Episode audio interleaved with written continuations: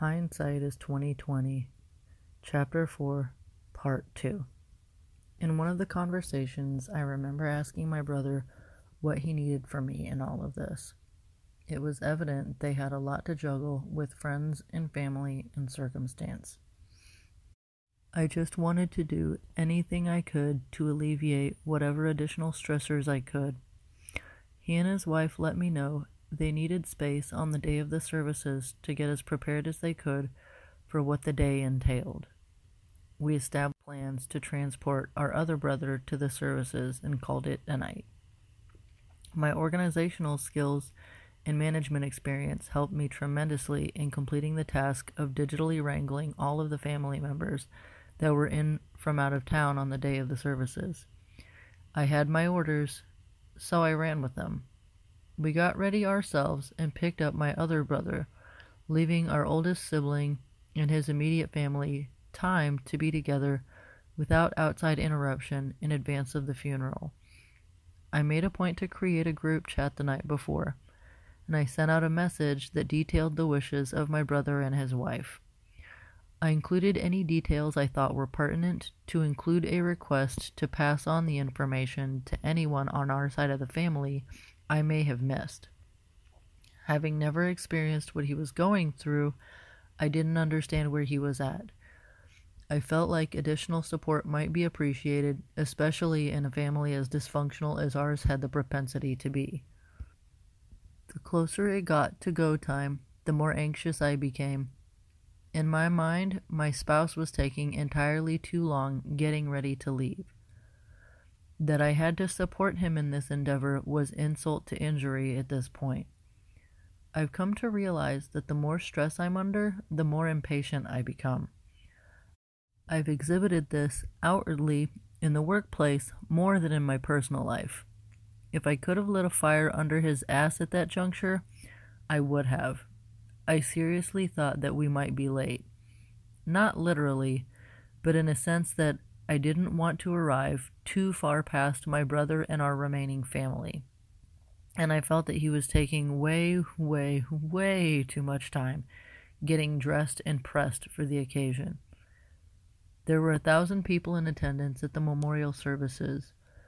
I knew he was a character, but I didn't really understand until then just how many people's lives he touched.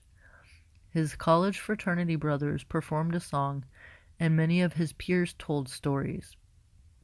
One of the biggest underlying themes to the stories told was how driven and ambitious my nephew was. I don't remember what the song was, just that it had been one he was particularly fond of. I hugged my remaining nephews, my brother and his wife, for what equally felt like an eternity and not enough time. There's something about a specific type of embrace that makes you feel like maybe you're safe, and maybe it's okay to trust, and maybe the arms cradling you want you to feel the depths of all the love they hold for you, and their desires to keep you safe and convey wordlessly that your pain is understood, and in their eyes your existence valid and valued, that whatever you need those arms can can and will provide. It's kind of like a promise of sorts. All of that and so much more is what I hope to get across in the duration of those moments of embrace. It was also like an act of saying, I'm sorry your life was cut short. I'm sorry you won't see tomorrow, and I'm sorry for all the time I missed to him vicariously through those he left behind. I went to visit my brother about a year and a half after all of this. One of the days we had gotten into some pretty serious conversations about mental health in varying circumstances. This led to a dialogue about our upbringing in the aftermath and recovery from losing a child. In that, I was told that of all the siblings, I had maintained the most frequent and consistent contact after he lost his son. Our brother was probably at a loss for words and extremely avoidant. Our sister, who lived in the area, had also been relatively standoffish. Maybe she didn't know how to support them. I don't know. The awkward illusion of one of them didn't come as much as a surprise. Our sister, being any kind of avoidant, is what I couldn't have anticipated. Outwardly, she comes across as the most well intended and kind of us kids. I really didn't and still don't know exactly what to make of any of the things that came up in the duration of the discussions we had that day. The concept that I was the one who reached out the most was shocking at the time. Looking back from where I am now, I'm not surprised though. I think the biggest reason why I was taken aback is my perceived role within the family dynamic as a whole. Maybe that contributed to my consistency. Growing up, I felt like the perpetually forgotten child, low on the totem pole because of our birth order and my inability to acknowledge having needs, let alone request those needs be met. In my teens, I felt like I was a burden to my parents and an outsider amongst us kids. This wound has come full circle in my adult life. Now I'm the childless sibling, hence the forgotten child once more. I recently engaged in some form of contact with all of my siblings. In looking at the whole situation through my current lens, I'm less surprised by their responses than I was when the conversation had taken place. My middle brother has had some recent upheaval in his life and briefly was reaching out to me multiple times a day. Things seem to have improved for him. With this, the contact has died down. I reached out to my sister at the height of my concerns for the brother I just mentioned. We had a long conversation. I thoroughly enjoyed it. The overall observation I made was that the middle siblings are the ones who are least confrontational in nature. This translates in action to behavior patterns that avoid uncomfortable conversations, even if they're not expressly aggressive in inflection and tone. Here are a few things about me that are pertinent to this topic. I don't shy away from difficult subject matters, with exception to my own feelings. I've got a certain sense of familiarity with mental anguish, and I'm prone to bouts of situational depression or anxiety. And when it comes to people I value, I try my best to provide whatever I feel I would want or need if I were in their shoes. Unfortunately, that last one has led to what my oldest brother would describe as one way ships. As much of an asshole as I can be, I can be just as empathetic a supporter. The assholism acts as my protective shield, the desire for comfort and care, if the shoe was on the other foot, kept me reaching out. To be fair, though, I felt like I was being avoidant, even though I feel like for the most part I've become adept at carrying my burdens quietly and alone. I'm working on being better about opening up, communicating my needs, and being less of an asshole if it's not merited. Rome wasn't built in a day. Submerged in this tete a tete, I asked him if he knew what happened. He answered by asking if I really wanted to know. After I nodded, he revealed that his son had committed suicide. This admission still haunts me. I even told him a summarized version of the guilt that piece of information had inspired. I wish I knew he was struggling and the details of what he was struggling with at the time all of this was happening. To say I've experienced my fair share of emotional torment is an understatement. I understand that there are people that have had it far worse, but I'm not going to invalidate my experiences or my nephew's by deflecting to that. I know all too well the low lows of feeling alone only when life is at its most bleak. My nephew was much better at masking than I am. I still sit with this sometimes. I think what makes it hurt the most is understanding the depths of dark thoughts and uncontrollable feelings that come along with suicidal ideation. I came across a playlist of songs he put together. This is something I discovered not long after he passed, through a friend of his sharing it on social media. Music was important to him. It's actually something each of us kids have in common.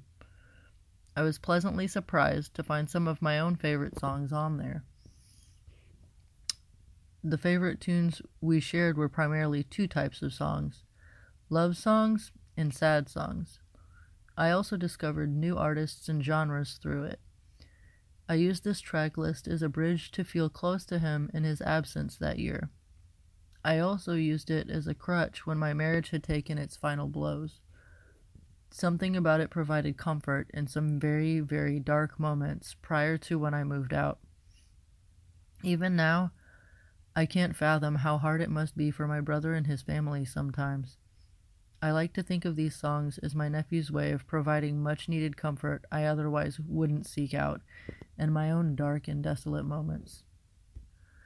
And as much as that conversation stung, it gave me the glaringly obvious awareness that I needed to reopen and find a way to legitimately heal this wound. This admission was strangely validating of my pain earlier in the year.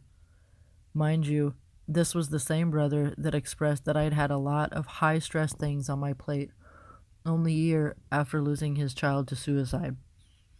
That sits with me. It's probably one of the most validating experiences I've had in the last few years, and maybe longer. I've since written a letter of apology to my nephew, amongst other topics. There are also a handful of poems. I hope above all else that my brother and sister in law are able to make peace with whatever they carry from all of this. Talking about this in this caliber still makes my heart ache for them and for the guilt they might harbor along with my own. This is the first time I've really opened up about it in this way in all the vivid details with all of the emotional involvement since it occurred.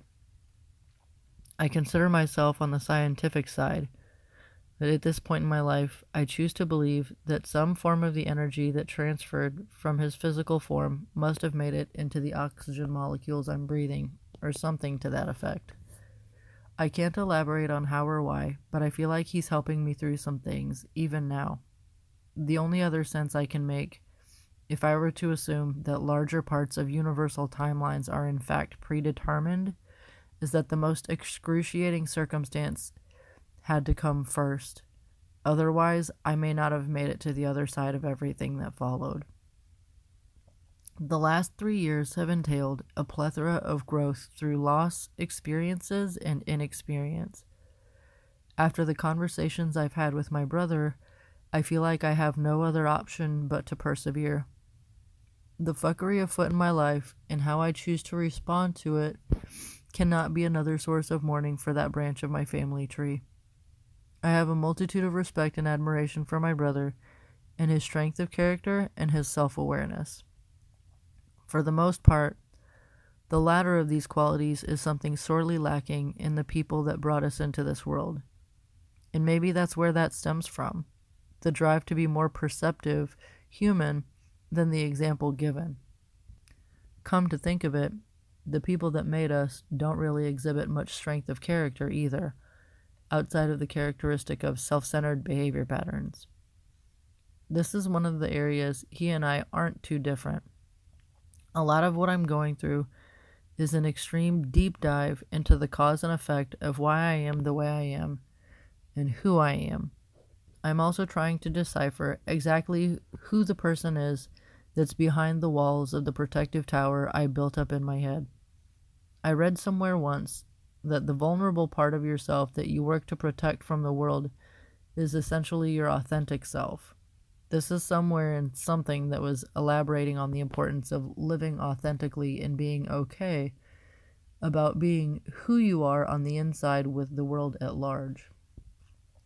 I also had a recent dialogue with my oldest brother on the topics of transparency and vulnerability. As per usual, he had some sage wisdom to offer about being unafraid of those very things. His words went a little something like this Everyone knows the worst thing that has ever happened to me. I can shit my pants and not give a fuck. After what's already taken place, the rest of it doesn't matter. I've been sitting with this since our conversation, and he's right. When your most vulnerable moment is, for lack of better term, on public display, anything else is less terrifying. I'm trying to figure out what I have to gain from being open with my feelings, because I can't lose what I never had, you know? Either way, This self awareness journey has not been an easy one, but it's a very necessary one at this juncture, and I'm very grateful for those that are helping me through all of this.